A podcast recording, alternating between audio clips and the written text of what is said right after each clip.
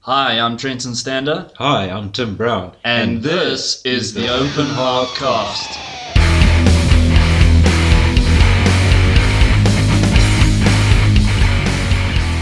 B21. Welcome to this week's episode of the Open Hearth Cast. Here in the workshop today with Tim Brown. How you doing, buddy? Flippin' awesome, man. We've had a great day today, I think. We've had a flippin' awesome day. Uh, we burnt, a fi- burnt some wood, burnt some meat, or cooked it to perfection. nice pork neck steaks. It was great. And was uh, really had good. some good company, had some good friends around. Yeah, So I think it was generally it was a fucking great day, actually. it was it was really great. It's nice to just chill out, especially after. Well, we didn't work crazy hard today, but I mean, we we did get some stuff done that was pretty important, and Mm, yeah, so it's been a great day. yeah. And uh, speaking of important little things we are doing, um, what did you get today? for the Wow. Chef's knife.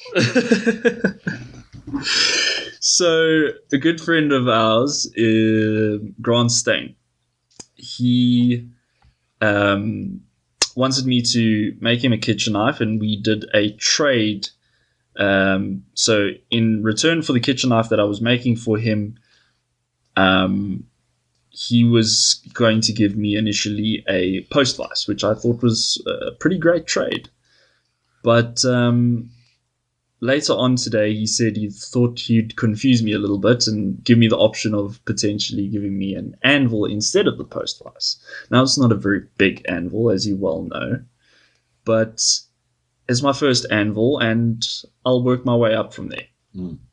So, I've got officially my first anvil, 25 kilogram anvil, in sweet condition. in flipping sweet condition. Mm. Um, so, yeah, Tim just dressed up the size for me. Thank you, buddy. There's any time. and made a flippin' awesome stand for it as well today. Yeah, we fabric cobbled, what I call fabric cobbled. You know, no design necessary. Um, nice three-legged stand. I had some square tubing lying around and just uh, slapped it together quickly. Um, I really enjoy like that design on the fly type making stands and shit like that. Um, so yeah, tomorrow we'll just attach the wooden top to it. Yeah. And make some straps for the anvil to hold it down. Yeah. And Trenton will be good to start forging. just just to get some practice going in the meantime. It's it's brilliant because I've got the forge now, and now to have an anvil is is just lovely. Now I can actually start practicing to you know to actually get some forging technique down. and you know what we started the last time we recorded Yeah, was actually a set of tongs. true, true. So now I'm thinking tomorrow we we have to break in the anvil stand. So well, hopefully not break. I don't know about my welding, but Please it- it don't looks break my okay. anvil. I'm more worried about the stand. yeah? yeah, and uh, I think maybe we should just quickly finish off those tongs, Mm. and then I think we'll we'll s- we'll see if we get to it. But I'd like to forge a leaf on it. Um, that would be a very cool first project.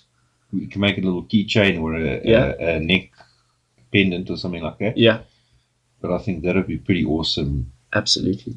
Yeah. absolutely that would be flipping awesome um yeah so so that that's something i'm very excited about uh you know the anvil the stand for it and all of that Mm. because it's all good and well having an anvil but if you don't have a, a nice stand for it Mm. it's you know you can't really use it quite yet Yeah. Or you can sit on the floor and forge, but it's not it's- comfortable. it's not comfortable no nobody wants to do that Yeah, and uh, this this morning when I picked up Trenton at Grant's place, uh, he said to me, "I need your uh, expert opinion because um, Grant's put to me a uh, a proposal on instead of the the post vice uh, giving me a small anvil, a twenty five kilo anvil." And I said, "Take the anvil."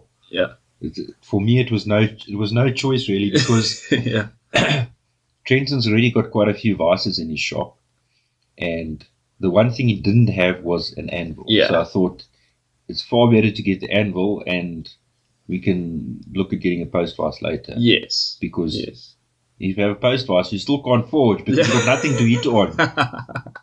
yeah, and it makes it makes a hell of a lot of sense in hindsight. But um, I just wanted to make sure I had that made that right decision. Yeah, bearing in mind that he only had about three hours of sleep. Yes, yes, which which was quite taxing. And during the braai that we had this evening, I was pretty I was pretty knackered. Yeah, Trenton hit, hit the wall, and then I fed him copious amounts of coffee, yes, and uh, he, we are now on a roll. I mean, We are. it is now quarter past 11 in the evening, and I think we'll see how long this recording goes, but it might be another three part episode. yes. We're just giving you a warning for now. yeah it it was um it was it was a great chat with with grant last night but it went on for hours and hours and hours and he's still Fueled by ba- whiskey and bad tobacco. yeah yeah man so tim what what projects have you been up to recently So I finished that kitchen knife set. Yeah. Uh, I gave it to Sean Nuns on. Um, oh is that for sure No, no, no. I gave it to him to do. The, he Oh. did a, a, a canvas, a cotton canvas roll for the all the knives, right and then the other two knives that were with the order uh, was another chef's knife, which he made a nice. Uh, I wouldn't call it a sheath. It's more of an edge protector, and then he made there was a hunting knife also also in that vegan steel, stainless steel. yeah Um, then he made a sheath for. So I picked that up when I dropped off the other knives. Mm. And then I finished off those handles like I did the other ones. And they came out like super sweet. that's I like- awesome A nice high glass finish. yes Then I did. I finally finished the Damascus Hunter with the camel horse bone handles. yes And I worked up the courage to dome the pins. because it's like bone is is is fragile and you like hitting with a hammer on it. So I wrapped the handle in masking tape, and I made a a, a rivet header for the bottom to rest the pin on, so you're not hitting on the bone. yeah Um, and I think Trent will agree. I, that's one of my best knives I've made so far. I think. Well, it's the best knife of yours that I've seen. Hmm. Yeah, I I really like the style. It looks it looks mean and elegant at the same time. It's really really cool. So yeah, well done on that. Really really great job. Yeah, and then I've also got some new things. I've got the table I finished off, which we I'm slowly organising it. It's it's a nice standing height to work at, um, because sitting and working it just kills my back, and the standing is actually really cool. And then a good friend of mine, Henny, um, who I'm slowly converting to the dark art of blacksmithing and bladesmithing. Um, he was here not long ago. Actually, the last time we recorded the episode, he came and he forged a hammer here um, before we recorded, or after we recorded. After we recorded. After yeah. we recorded, yeah. And then um, he's lent, kindly lent me his uh, MIG welder, which is MIG and stick welding. It's one of those high frequency inverters, so it doesn't it's DC, so it can't do aluminium, but that thing welds like a dream. Now we just need to find a CO2 or an argon bottle so that we can use the MIG, the MIG welding, and that's going to make a huge difference in the shop. Um, being able to weld properly and consistently, I Yeah. think, is important. Absolutely, absolutely. Yeah, man. Um, I I think that uh, one day when I'm Mm. when I'm big, Mm. I'll I'll I'll get a nice welding machine. You know, so Yeah, we'll we'll see about that one of these days. one of these days. Yeah. One of these days. For now, he can. He is more than welcome to come to my shop, and I'll do the welding. for Yeah, him. yeah, With this welder, it's actually a pleasure to weld. yeah. You know, when you s- when you change the setting, something actually changes. Not like it's like maybe I want to be at this amperage, maybe I don't. yeah. So I Mm. mean, and that's the thing about nice or new tools or well looked after tools rather Yeah, is that when you use them, it's an absolute pleasure to work with them. yeah. There's Um, nothing worse than struggling. Oh no, it's it's it's really it's it's no fun. Like you're not inspired to work. Mm. Um, yeah. And then very soon, I'm going to be helping Tim because Tim's done me a couple of good flippin' solid. So going to be helping Tim reorganize, re clean, clean, Clean, eh? ne? clean is the most important is the is the Mm. operative word within this entire story. Mm. Um, yeah, we're going to clean up. We're going to make because I think that's important to have different stations for different things. Mm. Um, yeah, Niels is obviously very good at that. He's got Mm. different stations for different applications, and Yeah. um, yeah, I, th- I think it just helps the productive the, the productive side of things, and, Yeah. and you're inspired to work. You know? Oh, this. Sometimes when I walk into the wor- workshop, I've actually got to move stuff around and clean before I can actually start working, and it Yeah, it kills your productivity. So absolutely. one of the things I do definitely want to do is I want to put a cover on my flippin' belt grinder Mm. because working with steel is fine, but I've been making a few hammers lately, and the dust from the wood goes fucking everywhere, Everywhere. everywhere, Yeah, every nook and cranny. yeah. you're drinking ash dust for the next six months. So, on um, uh, Mi- our good friend Michel Zwan, who's out in the middle of the sticks with a glorious view every morning, he's got a, a box that he built over his yes. belt grinder, Mm. and it just it, it just settles the dust in one area, and it makes a huge difference. I think. I think he's also got a uh, like a suction system on that as well. Yeah. So my plan is to to build a box around it to collect it, Mm, and then I will build something underneath that like a catch tray. a catch tray that I can put on Yeah. when I'm working with wood and like G10 and, and stuff that's Yes. not great for your lungs. right. Um, and that can go into a vacuum, into a shop vac, Yes. because that shop vac ideally is going to be situated, it's going to be on wheels now, so it can go squeak, squeak. Not squeak, squeak, I must go squeak, squeak quickly. Because then I can put that onto the bandsaw, because the bandsaw also makes a lot of um, dead, dead uh, tree carcasses shavings. Um, and then I can just move it between there, and it, it'll make a huge difference in the comfort levels in the workshop. Yeah. Yeah. For sure. For sure. I, d- Mm. I don't know about you. I I suffer a lot with hay fever and stuff like Mm. that. And ever since I bought the respirator, I mean, it's it's a no brainer. I Mm. mean, obviously, but I mean, it helps massively. But the point here is the Mm. the more you can minimize dust, Mm. and there's always going to be dust. Yeah. there is always going to be dust. It's it's a I mean, if I pick up my needle file on the table, you can see an outline. uh, yeah, there's an outline, but also I can just run it over my thing, and I can pick up a whole lot of. Yes. I can make iron. I can make my own steel if I just collect all this shit. Because all my needle files become magnetic after a while.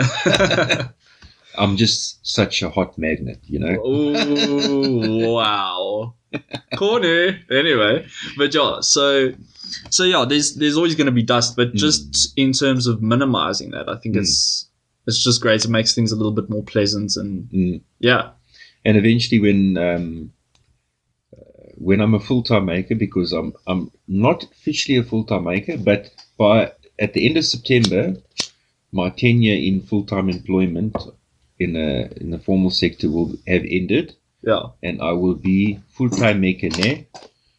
yeah So I yeah, think- I and think- then then I'll be getting another belt grinder, and then what I can do is my fabric cobbled belt grinder. I think I can use almost exclusively for wood then. Um, yeah and then you can actually set that up to be even more um like like it can collect dust even more you can you can Yeah. build a system around that that it collects dust a lot more efficiently yeah, which is great.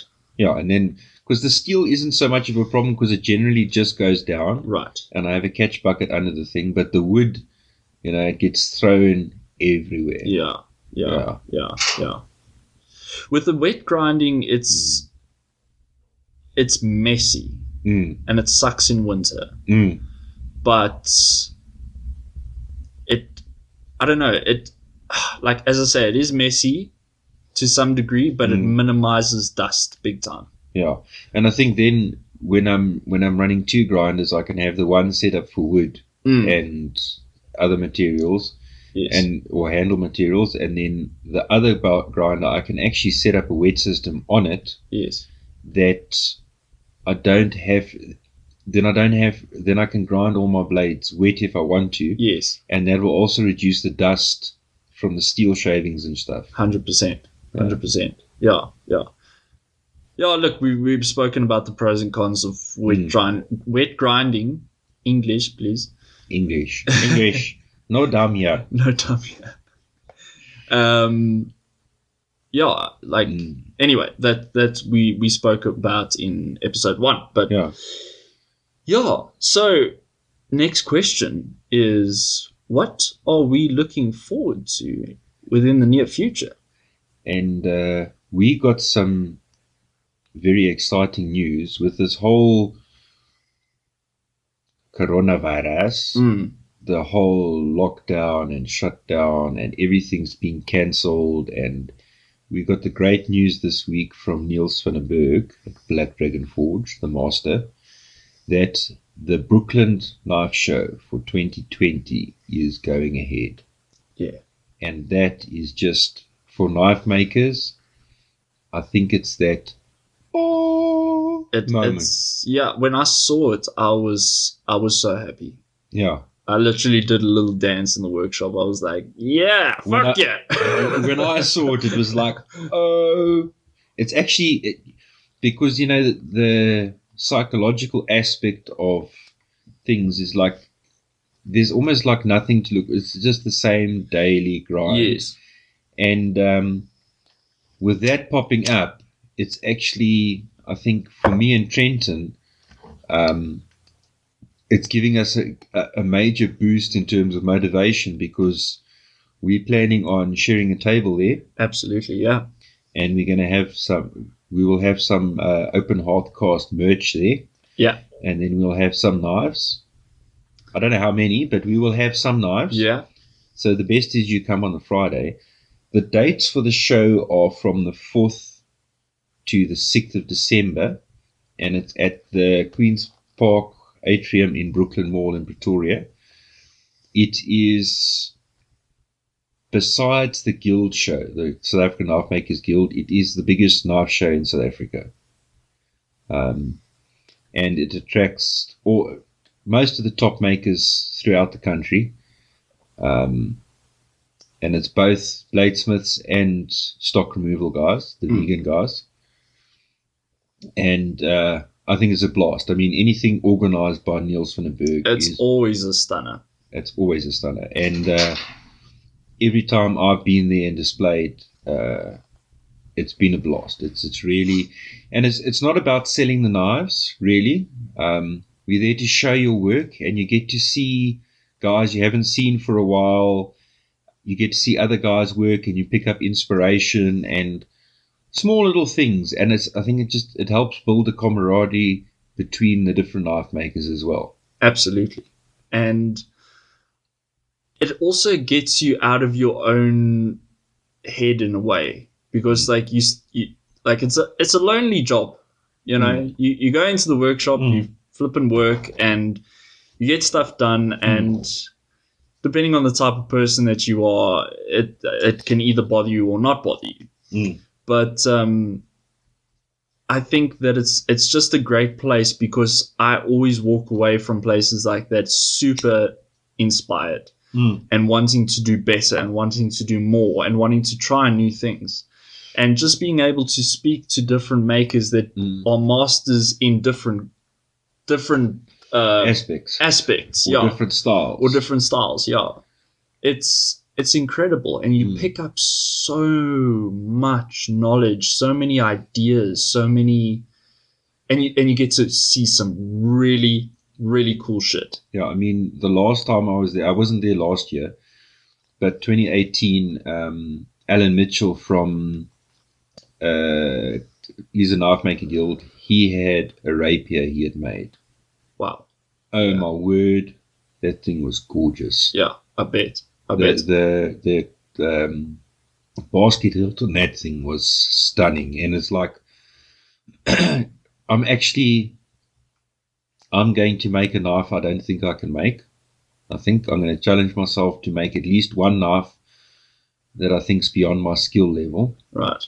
um, because we got to we, you got to live on the edge, eh? I mean, we're knife makers. After all. Yeah, and if Yes. you're not living on the edge, you're taking up too much space. I so we we got to try and uh, love push that, our skill dude. I levels. love that. Just Um, make a flipping sticker. Like, Yeah. if you're not living on the edge, you're taking up too much space.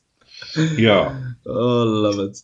Yeah, so so yeah, guys, uh, Brooklyn show. Give us the dates again. Again, it's, Some- it's the fourth to the sixth of December, yeah, and uh, it's at the Queens Park Atrium in Brooklyn Mall. it's an absolute blast. Make sure that you guys are there. If you can make it, it would be awesome to meet you all. Um, and yeah, we as as Tim said earlier, we're going to be sharing a table. We're going to have some of our stuff on display and some. We're just going to be doing a little bit of advertising for the Open Hearth cast. We're also going to be interviewing different makers um, throughout the the entirety of the show. Yeah, So I think it's going to be a very special um, episode yeah, uh, where we can give back in terms of exposure. exposure. Yeah, yeah. That's sorry. I, I lost. I lost the English there for a English. second. so Yeah. so giving back in terms of giving some exposure to different knife makers and Mm. also putting ourselves out there a little bit and, Mm. and just showing people what it is that we're doing. Yeah. Um, and I'm actually, uh, you know, with I've got a quite a few project knives that I, I'm busy with, but with all the orders I've been having to finish and not being as productive as I want to be, I haven't even. The only time I've touched them is to move them on the table. it's like those knives Mm. that just sit on the table and they look at you and they're like, "When are you gonna finish me?" And you're like, Yeah. "Ah, fuck." yeah. Shut up, you. Where when I go eh? away.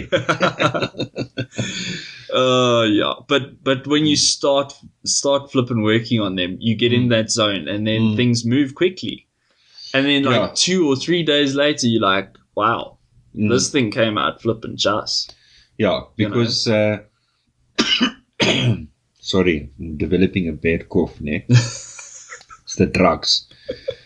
Um, the dag I'm busy with. Mm. Uh, I've got a, I've got a beautiful piece of um, resin filled uh, pepper tree, which I'm going to do the handle with that, and I, I'm going to I'm going to do a spiral like I did on that uh, saw- sword I did in the five day sword challenge. okay i'm not so i'm uh bleh. i'm not sold if i saw that what i'm not sure if i saw that Which the sword the sword that you made yeah I've got it here. Let, let me getting it before I rip my ear off. Take Yeah. the earpiece out.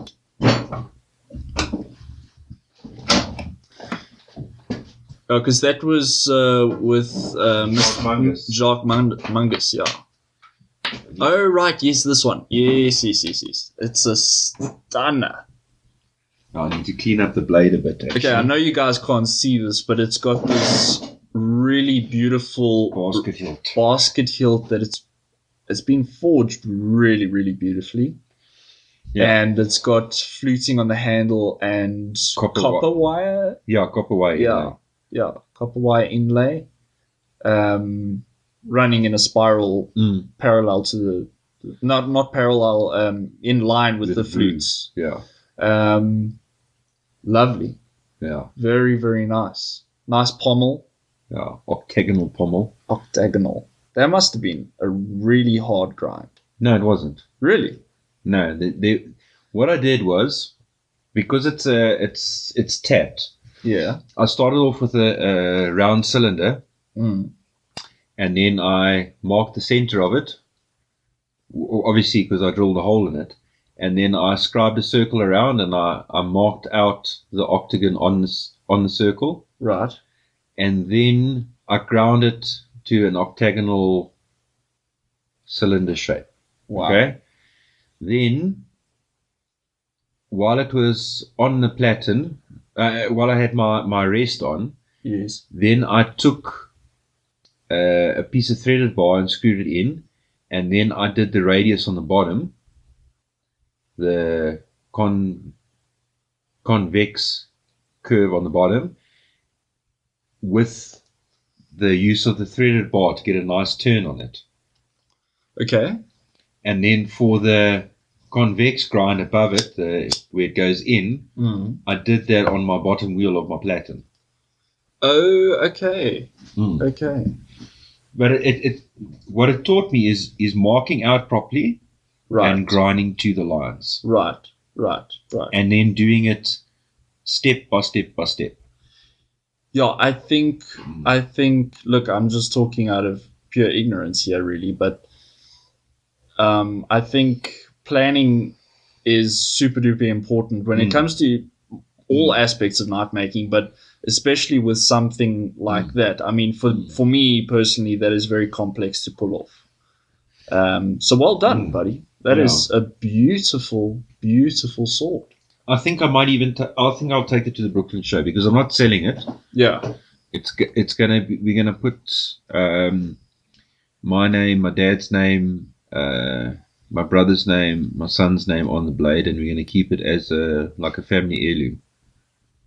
I think that's a stunning idea. Yeah. I, I was originally half tempted to sell it, and then my wife said no because my design put input on this sword was the pommel. The rest was from uh, I looked for pictures of swords and things, and then my boss, the wife, decided on everything else. Uh, she said, "No, the blade must look like that, right? No, the hilt must, uh, the the basket must look like this." And the fluting on it was her idea of the handle as well. And basically, I just had a choice of what pommel to put on the end. The rest was all decided by the boss because she's right. Yeah, and she is. It looks stunning. It looks absolutely stunning. Mm. So I'm getting tired of holding this now Put it- because I'm, I feel it like down I'm on going the to break it. Um, but yeah, it's it's a really complex thing to pull off, and you Yeah. did that in 48 hours. Five, no, five days. Oh, was it a five day challenge? Mm. I was thinking, my god, 48 hours. That is crazy. Yeah, I, I could probably, if I did it again, I could probably do it in two days. Okay. But Wow. th- because I've worked through the process now, Yes. it's the same as with with the, the where this all started was the the forty eight hour dagger ball that Niels organised Mm. because uh, Stuart was going through a bit of a dip and and they were chatting on a live stream. That was when you had the hangouts and things. and Yes. I, I'd heard about the 48 hour dagger build, and uh, I said on the live stream, I said to Nielsen Stewart, because Stewart was on, I said, let's just do a flippin' 48 hour build Yeah. because it'll give Stewart something to get his mind on making something for himself Yes. and it was flippin' awesome. And that's actually how me and Trenton started talking, you know, more Yeah. a- after he didn't order a knife from me. I'm going to keep that one on for eternity. yeah. Yeah. But you know Yeah. what? you- Yeah. Um, I'm actually glad I didn't have to make a knife for him and he's making his own knife because Yeah. we wouldn't have had this podcast if it wasn't for that. And it Well, was, it's arguable, but Mm. it's possible. Yeah, Mm. yeah, um, yeah. Because I think I think we got to to really know one another over the the hangouts while Yeah. we were showing off our my shitty letter opener and your flippin' just Dagger. dagger. that you made. Yeah. Um, but it was a really cool Mm. experience because Mm. you got to you got to feel like, especially as a new maker, yeah. um, you got to feel like you were part of something Mm, bigger and exciting. And I felt sort of privileged to be Mm. invited to take part in this. mm. And um, yeah, it was a great experience. It kicked my ass. yeah. It really kicked my ass. And and that's the whole. I think why why Niels does it maybe once or twice a year. The, the whole point is is you you got to challenge your skill levels. You got to do Yeah. something you don't think you can do, yeah, and you have to put a time limit on it Yes. because otherwise you put it off and you put it off. right. And he uses it to to to fine tune his skills Yes. because that dagger he built was fucking stunning. And you know what? It's He did it in 48 hours. Yeah. The next one he does, he'll be able to do in a day because he he's he's figured out the process of it. And and and this is this this kind of goes back to what Grant and I were talking about the other day um, about and it was it was about the the first kitchen knife that I made because I was so scared of making mistakes, I basically asked Jack to hold my hand through the entire process. Hmm. But then you gain a little bit more confidence and you're like, you know what? I can do this. I can do this stuff. I can pull it off. And then you start getting a little bit risky and you're like, I want to try something new here. And Mm. but you end up sometimes pulling it off Hmm. and then you start thinking more about the order of operations And you're thinking, you think more about what skills are- or how can I push it just a little bit more to get Yes. it just a little bit better. yes yes Um, and I think that's the whole point. I mean, the kitchen knife you made for Grant, that handle, the whole, you know, the, the shape of the blade is is is really nice. I, I like that choil area, that little curl you got at the back, yeah and the handle he did. He filed that the chamfer, the angles on it, and man, I've I haven't held a knife like that in it that was that comfortable for a. l- I I really haven't held a knife that shape, and it is it was super comfortable. I mean, even when you go to the pinch grip, yeah it just it it your hand and it are one. It's it's not like you're picking up a plank. You know, it it it just feels like it's supposed to be. It- The knife then becomes an extension of your arm.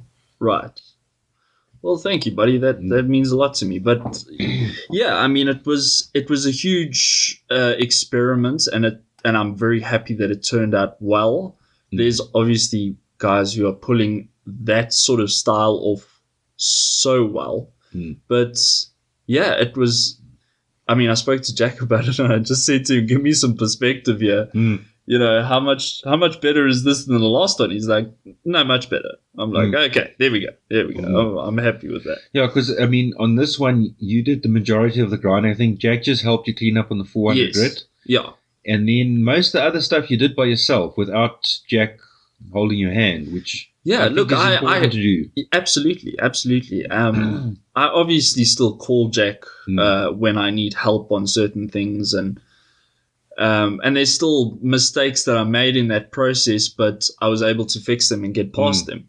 Mm. Um, but if you if you keep holding onto your your um, Mentor. mentor's apron strings, Mm. like you're never going to get anywhere Yeah. you know so you know you you've been taught now Mm. now it's do it Mm. And I think that's what Jack's done a lot with everything he- he's taught you. He's he's taught you up to a point where the only way to improve is, is time on It's the job. time it's time yeah and Jack has the patience to you know go over things however many times is necessary. Mm. He may have to beat you a few times around the head. yeah yeah i'm sure sometimes he does want to beat me but um but yeah it's uh it's great like you you you it's a very um sort of overwhelming thing in the beginning Mm. but then you start sort of understanding things and finding your way Mm. and then you do things and then you're like oh yes that's gonna fuck it up okay so Mm. let's not do that Yeah. um, and uh, i mean a simple thing like boiling vinegar in a aluminium kettle that was a bad idea and I only realized after I'd put the blade in that it was a bad idea. But Mm. the edge came out well, and I was happy with it. So Yeah. I left it. But now I Mm. know for next time, Mm. don't do that shit. Yeah. Stainless steel, Uh, of course. yeah. Um, I was going to go somewhere, but then squirrels. Yeah, squirrels, they're abundant, eh? Yeah. Need a Yeah. shotgun. A shotgun with a big barrel. Yeah. Fuck a little big one. Gatling gun. Yeah. um, oh yeah, uh, my appy for the guy I'm teaching. Um, I've been doing a bit of Mr. Miyagi work with him.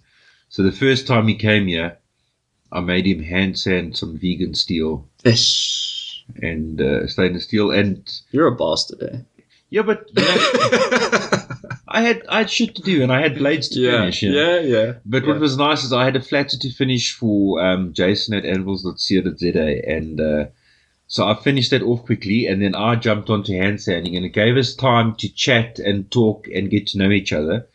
Um, he bought a knife from me probably about three years ago, um, and he d- he d- uh, does specimen carp fishing, and I also did that at a stage. So we had some bonding, and then um, Niels on one of his blade talk things, he said, "What's your biggest holdup?" And uh, Mm. Gavin Gavin said he's, he needs a mentor or someone to teach him. So I said, I knew who he was, and I said to him, "My workshop's always open. You're more than welcome to come here, and I'll I'll show you a few tricks that I know. And it's not very many, but so yeah, we started with hand sanding, and then the next time he was here, I had the forge on because I had uh, another guy who I taught how to make tongs. He came over to forge a flatter. Um, so uh, Gavin forged some. I taught him the Niels van den Berg process of forging tips, or one of the methods. Yes. So he forged a whole lot of tips because, you know, that repetition just to get comfortable with it. Right. And those blanks we've saved now. And then on Thursday he was here again and he started doing the bevels. He did two bevels. Right. Um, so we're going to do the bevels on those. It's all mild steel, so there's not much point in in you know really making a knife. But yeah. it's good practice. So Yeah. the next stage after the bevels is then forging the handle out, and then from there we'll take those same pieces onto the grinder and teach the grinding. I think that is an extremely good way to go about it, especially and even for myself. I mean, I I want to now that now I've got a freaking anvil. Yeah. Mm. I've got no fucking excuse. So so now I can start doing that, and I think, I mean, especially in the in the learning process, taking mild steel Mm. I don't know. It's arguable. Maybe maybe I'm wrong, but I think that forging out tips on Hmm. steel that you can't necessarily make a knife out of, but it's Mm. still steel. It reacts very Similar. much the same Yeah. way, and uh, and you do maybe ten tips. 10 you tips, you yeah. forge ten tips, and then you forge the bevels, and then you forge the tang. But it's repetition over and over and Mm. over. So you do all the tips, then you forge all the bevels, and you do, and then you grind. I Hmm. would like that's brilliant. Yeah, and, and that that I picked up from Niels because Niels, when he started out, he wanted to learn how to grind. So he would spend two hours a night just grinding Mm. the bevels. And he did the same thing with forging tips. He learned a couple of different methods for forging tips and he practiced each one just forging the tips. And then those same pieces, he practiced drawing out the trail and drawing, uh, forging in the bevels and then he practiced forging the tang. That's why uh, he can do he can forge a hunter that he does on his course with six heat cycles. So heating up, heating up and beating six times, and the knife is forged, and then it's just cleaning up on the grinder basically. Um, and that just comes from the repetition Yes. and knowing, working out how to move the steel to where you want it to be. And being efficient with the time that you spend on the anvil. Yeah, and also because it's um, because it's not strictly going to ever become a knife, um, you're less inclined to be worried about fucking up. Yeah. Right. I mean, it's a piece of mild steel, you right. know. Right. Right. So it it, ta- it gives you it helps you build your confidence without wor- having to worry about uh, don't fuck it up, don't heat it too cold, don't heat it too hot. yes. Yes. Um, so it's a good it's a good it's a very good learning experience. Absolutely, absolutely. Mm. And I think I've I've got that uh, that piece of 1075 Mm. a copy Mm, still at Jack's place, yeah. and um, yeah, I might. No, I think I'm gonna forge that under Jack's watchful eye. Yeah. Yeah, yeah, It's a copy still. You Yeah. have to do it under Jack's eye because yeah. that's a, that's a seriously nice piece of steel. Yes. I've got I've got two pieces of it. Yeah. That one piece I'm going to save for my guild knife Okay. um, because part of the guild entry for a bladesmith is one of the knives has to be a plain carbon with a hamon without an edge. So you've got to you can't you can put an edge finish in, but you lose you lose points. Um, so you have to polish that blade to get that hamon to come out um, without etching. You can't leave an edge. You could leave an edge, but So you like don't want a to- like a ghost hamon kind of like a thing. ghost hamon. You must be Okay. able to see the hamon right. on the blade without you know a microscope. Right. So it's got to be visual. right. So I'm saving that one piece for that. The other piece It's going to be a shitload of hands handy. Mm, yeah, it's going to be Yeah. a shit ton of head setting. But the other piece I've got, I can probably forge two Puko size uh, knives out of. Okay. So I'll see what I'm going to do with it. Maybe I'll make a small, like a mini Bowie type thing, like uh, what Stuart calls his gentleman or vest Bowie, Okay. sort of like a, a six to eight, six to eight inch blade. Okay. Um, I What's the think that thickness of that steel? It's ten mil. 10 mil. Wow. Okay. Yeah, so it's it's a That's s- awesome. What's What's nice is I got it from another knife maker, Martin. Um, he had a piece. He had pieces of oak copy that he had um, knives cut out of, uh, profiled out of, with uh, laser laser cut. So the offcuts, um, because I forge, I can forge them into a knife shaped Right. object. Yeah. Right, right, right. Um, you can't cut another blank out of it. Yeah. But you can forge. You can forge a knife out of it. Yes, yes. So those I'm saving for the big piece. I'm saving for the the guild Yeah. um, because that, it's one of the knives you have to do, and the other knives, the other knife you have to do is a cut and bend knife. This it's similar to the the ABS specs, and then the other knife you have to compulsory knife you have to do is a symmetrical dagger out of your own Damascus, with a minimum of I think 180 layers or something like that. I can't don't quote me on it. I'll have to go and do my research again. Right. Right, right. It's filed on the on the corrupt sector of my brain. but it's um I mean just I mean I think I think if I'm not mistaken, I don't know a whole lot about it, but Mm. I think there is, if I'm not mistaken, a stock removal uh, uh, section for Yeah, there's- for the there's- for the guild. there's there's basically three sections you can get into the guild. Okay. Uh, the first one is the, mo- the the best one to do whatever is is bladesmithing because it's a real way to make knives. Right, right, right, right. So there's the bladesmithing option, Yes. and all of them have to be fixed blades. Okay. Right. The other option is a fixed blade stock removal. Um, and they also have certain they, they have one compulsory knife which is a there's two designs of a dagger one is a boot dagger and then another one is a dagger which is a kevin harvey design and then um, so that's straight fixed blade Mm. then the other option is a straight folder and you you're allowed to have spring back I think, or s- a slip joint. You can't have a friction folder, so it has to be a slip joint, Okay. or and you have to make uh, locking blades, Okay. and you have to use at least two different methods of locking the blade. One- Wow. So, so you have, so one can maybe be a liner lock, Okay. the other can be a, a back lock or a frame lock or something like that. So they have to be different locking. Two knives have to have a different locking mechanism. Okay, so you can't use the same locking mes- mechanism on the Or both all of the five, folders. Yeah. Or, no, if you're doing, you've got to do five knives. Okay. So if you're doing lock folders, you can't all of all of them can't be frame lock. Okay. So Okay. one of them can be frame lock, one can be back lock, Right. or um, uh, a, f- a frame or a f- frame or a what's the other one, man? You can see we don't make a whole lot of folders, eh? yeah, I know that we don't make broken knives. Uh, frame lock and liner lock. There we go. Frame Liner lock, lock. liner Yeah, lock. yeah, yeah. And then there Sorry, is- Hmm. I, I, I'm, I'm, I'm dead. I'm. And and then also in the stock removal section, you can also do a combination of fixed blade and folder. yeah. But then you have to have two different locking mechanisms on your folder. Okay. On two folders have to have different locking mechanisms. You have to make the compulsory dagger then as well, Okay. whether it's the boot dagger or the the Harvey dagger, Right. and then two other knives. Wow. But it, it's a it's a seriously. Uh, I would say it's a seriously difficult uh, criteria to pass because all five of your blades have to give a minimum of 75%. Wow.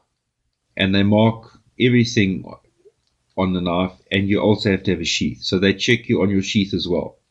So you can make your five knives, and you can get mm, 100% for four of your knives, and one knife is a 74 and you don't make the guild. Wow. Yeah, so it's a strict entry criteria. Um, it's And one it of- has to be, otherwise it doesn't mean anything. yeah, th- otherwise it's, it's just a club and Yeah. it means nothing. Yeah. and and the benefit of the guild is that every guild member uh, has to maintain a certain quality level and at any time they can if your quality drops they can ask you to make your five entry knives again and be judged again Right. and also, if you get a whole lot of complaints about the quality of your work, they can actually suspend your membership. Which is right. Yeah, because it's a, it's sort of a quality guarantee. Yes. And if you have a knife that's got a guild certificate, it means so much more. Yes. Because that's a lifetime guarantee. If anything goes wrong with that knife, they can take it back to you. And if you can't fix it, you have to remake it, Yes. basically. Yes. So it's it's kind of uh, maintaining a standard, and And it also gives more value to you as a maker as Mm. well as the price point that you can argue with with people and or Oh, your potential clients. just to give you a perspective, Niels when he joined the guild, right, he had been making knives for quite a few years then, um, and he decided I think it might have been after he got the journeyman smith, Okay. Um, and he decided he had knives to submit, so he submitted to the guild. And the very first knife he sold at the guild show, which is the biggest, it's the most prestigious knife show in, in Africa. Um, the guy who bought it only buys from guild members. The guy knew who Niels was. He knows the knives Niels has made, but he never ever looked at Niels's knives until he was a guild member. And he walked up to Niels's table, saw a knife he liked, and he asked Niels, What's the price? Niels said X amount, which was a shit ton of money. And the guy said, Okay, I'll take it. There was no haggling on price or Mm. anything like that. So it's just next level. And the South African Knife Makers Guild, I think, is the second oldest guild in the world Serious. only second to the American Bladesmith Society. Wow. Yeah. Wow. I didn't know that. Mm. And it's it's probably besides ABS, it's it's one of the most recognized worldwide. So to have that under your belt Yeah. is makes It's a big statement. absolutely. Absolutely. It speaks it speaks a lot to the the quality of your work, obviously. And the dedication to your work. Absolutely, absolutely. Because to get to that point where you're accepted into the guild, it like that's that's not quick sticks. Mm-mm. That's definitely not quick sticks. Like you spend many, many thousands of hours Mm. perfecting different aspects of knife Mm. making. And I mean, uh, one of the newest members is Jean Wilker. Okay. and uh, he was stressing because I mean he, he's done a few courses with Kevin and Heather, and uh, he sent his his submission knives off to Kevin and Heather to have a look at before he submitted because you know it's a big thing to to put your your work under scrutiny from fellow knife makers Yes. because we know I can pick up a knife I can tell you uh, from my limited experience I can spot all the mistakes Mm. or most of them Right. that I know about. Right. But you give it to a guild member, Oh, yeah. and they don't like just look at a knife. Uh, Kevin will take out a fucking micrometer, not a vernier, micrometer, and he will measure, and he'll check that your edge is dead center. He'll check your edge thickness to see that it's right based on the type of knife it is. Right. So it's it's it's serious scrutiny. I mean, Yeah. uh, for instance, on a plain steel blade, so st- whether it's stainless or uh, or carbon steel, the highest point you can get for the finish on the blade is a mirror polish. That's ten points, right? But if there's one scratch on that mirror polish, no boss, Uh zero. on Damascus, if you have the highest point you can get is a blued finish, Okay. uh, hot blued, and then you polish it so that the nickel uh, steel is Yes. silver. yes. That's the highest finish. That's the highest point you can get for a Damascus blade. Okay. If it's just an etched finish in ferric chloride, the most you can get is eight. So you already lose two points. yeah. Yeah. Yeah. So it, it's a seriously scrutinized thing, and, and justly so. I mean, they Yes. want to maintain that standard. Obviously. Yeah. Mm. Yeah. So so I mean, yeah. I mean, that's something that eventually one day I want to also get into, but it's going to take time for me to Mm. get there, and um, Mm. yeah, I mean, we'll Mm. we'll see where this journey takes us, but Mm. um, it's fun in the meantime. It's fun as hell, and I'm I'm seriously seriously looking forward to the to the Brooklyn Live Show. Yeah, it's, It's it's going to be incredible, going to be super awesome. super super awesome. and and the whole thing about what I come back to on this podcast is we're busy sharing a journey of people. Mm. So it's it's not just mine and and Trenton's journey. Um, whoever we have on the podcast. I mean, we had our, our midweek madness two weeks ago, and we had Henning and, and Gareth Wilkinson. That was awesome. That was, That was a awesome. blast. I loved it. uh, to have them on. So we're trying to to share a journey, share a story, um, and that's that's actually how we got to the the name of the podcast was, you know, in the old days before electricity, you know, when men were men and sheep were nervous.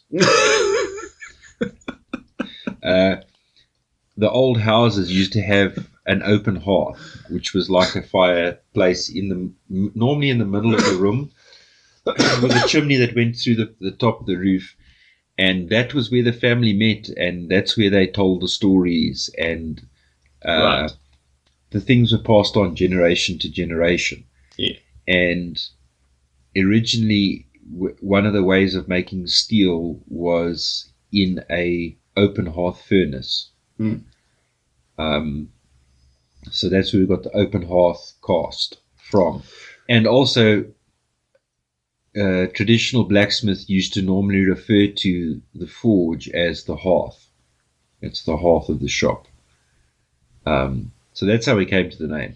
Yeah, I mean, I mean, when you first sent it to me, I was a little bit apprehensive about Mm. it, but then when I looked into the meaning, I was like, wow, okay, that's just yeah, It's, it's although this is mostly knife related uh, or knife making, we we want to talk about bushcraft because Yeah.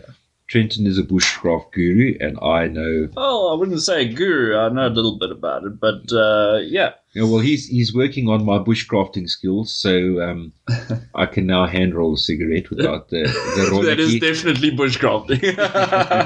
So the next part is I need to learn how to make a friction fire to light a cigarette or make a fire because if you don't have a lighter, cigarettes help you nothing. yeah, And if you don't have toaster, toaster or, or stove, boss, it's a problem. yeah, I have I have lit many a cigarette in the Western Cape because I had left my lighter up at the top of the flipping hill in my rondel, and I was too lazy to walk back, and it was less effort for me to make a friction fire set Mm, and light a cigarette like that. mm. Um, but yeah, I mean that's it's neither here nor there, but it's it's a, it's a very gratifying thing to make fire Mm. with friction. I mean, a lot of the guys take the piss out of you, and they're like, "Yeah, I've got a lighter," and I'm like, "It's cool, but what happens if your lighter fucks out? yeah, Then you fucked." yeah. You know, And and it's it's more about trying to maintain a, a type of tradition. yeah, It, it's and like and also appreciation for the fact that we do have fucking lighters. Yeah, and, And they then we- do have uh, gas stoves or electric stoves, or um, it's just I think getting back a bit to nature. Yeah. and I mean, I I enjoy making knives, but I also enjoy just making stuff. Uh, so making a fire is a, is an important part of, of our our history. I mean, we wouldn't be here if we didn't learn how to make fire and cook meat. Exactly. So for me, like like a fire is such a it's such a morale boost. Even when Mm. you're alone out in the bush, it doesn't feel so alone if you got a fire. My my best friend from school, his dad, when he was in the army back in the day before, you know, just after the ox wagons went over the mountain, he did a survival course, and the instructor said to them, in the in the, in the, the theory work, he said, the first thing you do when you're alone in the bush is you light a fire, because then there's at least two of you. Yeah. And it does feel like that. It is a Yeah. sense of company. Mm. um, and to to to be able to like understand what properties you're looking for Mm. within different materials to be able to make a good friction fire set Mm. and then make it and, and make it successfully and you nurture this little ember Mm. into eventually a raging fire Yeah. it's such a, a gratifying feeling Hmm. and i don't think anybody can really understand that until they they feel that feeling Yeah. It's the same as when, like, if I'm making something, you know, l- like making that anvil stand today, yeah that was, f- for me, was so much fun because it reminds me a lot of when, when I was growing up, you know, um, my best friend Brad from school, his dad taught me a lot about fabric cobbling, and my dad taught me a lot about making stuff because, you know, we didn't always have the money to buy all the fa- the fancy shit. I mean, Yeah. we built a granny flat in our backyard. I mean, fuck, I mixed cement and threw bricks and plastered and learned all that, and then when my friends dad when they bought their first farm I helped them build a house. I helped them with the fencing, and it's like y- that that sense of achievement that you've actually Absolutely. contributed. absolutely 100% And I built two houses for his dad, so- or helped with two houses, but I've never put a roof on there because I'm away that fucking weekend. I don't climb up fucking high on a wall and fucking put rafters and yeah sheets of roofing on. No, fuck that. yeah yeah but it's it's it's definitely like we we find a lot of gratification in creating Mm. i mean Useful things. useful things yeah, Yeah.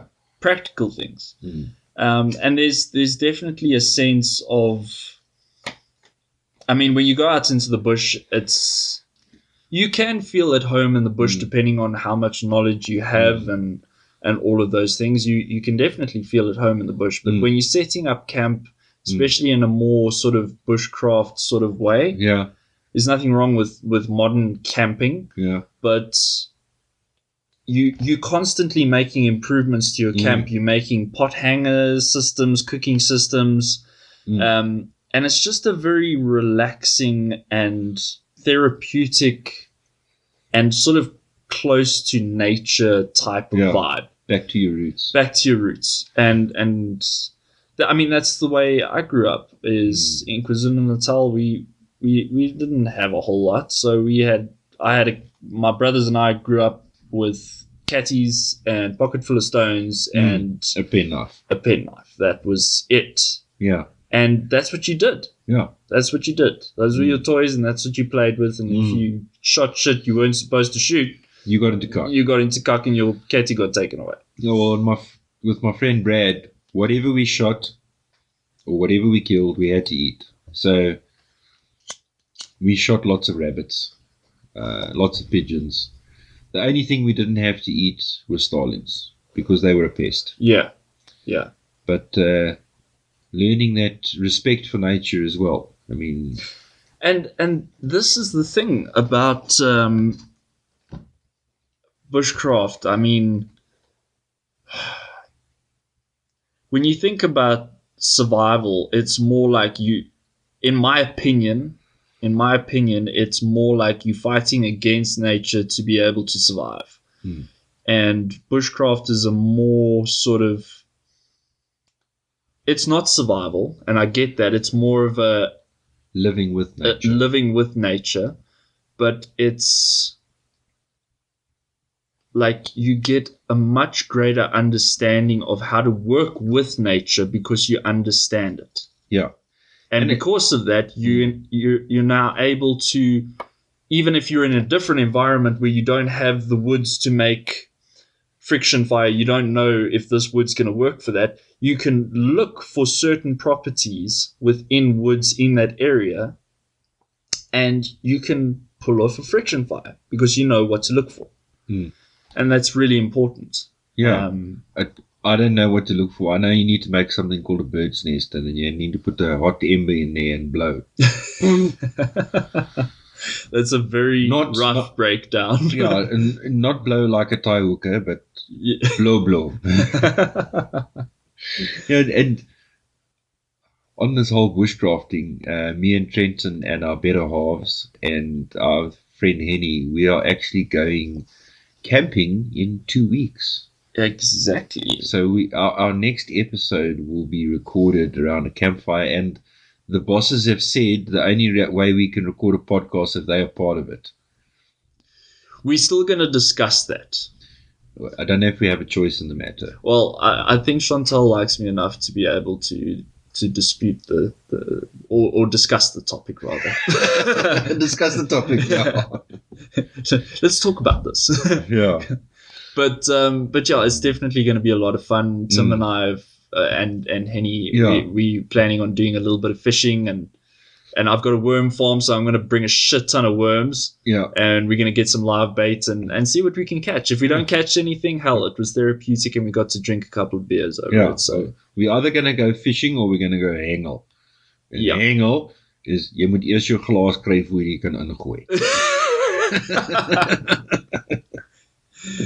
but yeah, so I'm really looking forward to that, and I think it's it's going to be a stunner of a weekend. Yeah, because I mean with this whole lockdown and things I mean I've had jeez, I've had a rough fucking since December. I mean Trent will know the story, but yeah, it's been a rough ride since December and yeah, it, it's I think we, we, we need that gap away from home. Absolutely, absolutely. even if it's just to drink a few beers, make a fire, burn some meat, maybe catch a fish. yeah, It's just uh, you need that that reset, absolutely. um, just just to gain some perspective. You know, Mm, it gives you time away from everything to to refocus on on what's important. You know, that's it's an interesting topic that you just brought up there because there's a lot of negativity behind this whole corona thing and it's obviously it's affected many people in Mm. various ways Mm. um, and i'm not saying that it's a good thing Mm. But what I am saying here is that it helps us to rethink about how our life is structured Mm. and how we should maybe look at becoming a little bit more self reliant, Yes. as well as the fact that we need to appreciate what we have when we have it yeah. because it can be gone Yeah. in in a matter of days. Yeah. I Yeah. mean, the amount of lives that have been changed by this pandemic is The amount of lives that have been taken as well. Yeah, it, it's it's it's kind of like the, the, the Spanish flu of 1918. It's it's a bit of a wake up call to think. You know, you you have to reevaluate what is what is important. Yeah. You know, there's a analogy where I think it was a psychology lecturer. He said, "Your life is basically a glass jar," and then he took. Uh, like a handful of rocks and he filled the jar with rocks. And he asked the class, Is the jar full? And obviously they said, Yes. So then he took a whole lot of smaller pebbles and he put them in the jar and you shake it and you put some more pebbles in and you shake it. And then he asked the class, Is it full? And said, Yeah, no, now it's full. And then he took sand and he put sand in the jar and you shake it and you filled it up. And he said to the class, Is it full now? And they said, Yes, no, now it's full. And then he took a beer and he poured the beer into the jar. I've seen this. It's brilliant. And then he said to the class, Is it full? And they said, Yeah, no, now it's full. He said, Right, yeah, now it's full. So the moral of it is the big rocks or the big stones is your most important things. That's your family and your job or your career or your vocation. That's the important stuff.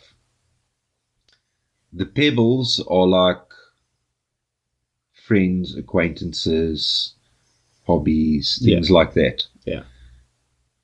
And the sand is like All the other shit. it's all the other shit. And the beer is just a reminder that there's always room for beer. Yeah. There's Yeah. always room for It was a it was a brilliant video. I saw that and I watched it a couple of times because it, it makes a lot of sense. and, and and the the thing is also the order in which you put the things in. So yeah, if you've got sand in there, you can't put your big rocks in. You No, you can't have the important things in your life. You, if they're out, they, they can't get back in. absolutely. And the only way to get them in is to get rid of the sand, the shit, Yes. um, not the beer. Because beer, you just put the stone in, you drink the beer. There's always time for beer. Yeah. There's always time for beer. So Hmm. Mm. yeah, I mean talking of which, where is the beer? Um, it's in the fridge, Ish boss. Ishbos. Yeah. We're going to Well, we're going to pause it quickly Yeah. and we'll fetch beer. Yeah. We'll hold my beer. No, I'll go hold my beer, bring here. Ne? Yeah. Thanks for listening to this week's episode of Open Hearthcast. Find us on Instagram at Open Hearth Cast, and we'll see you again real soon.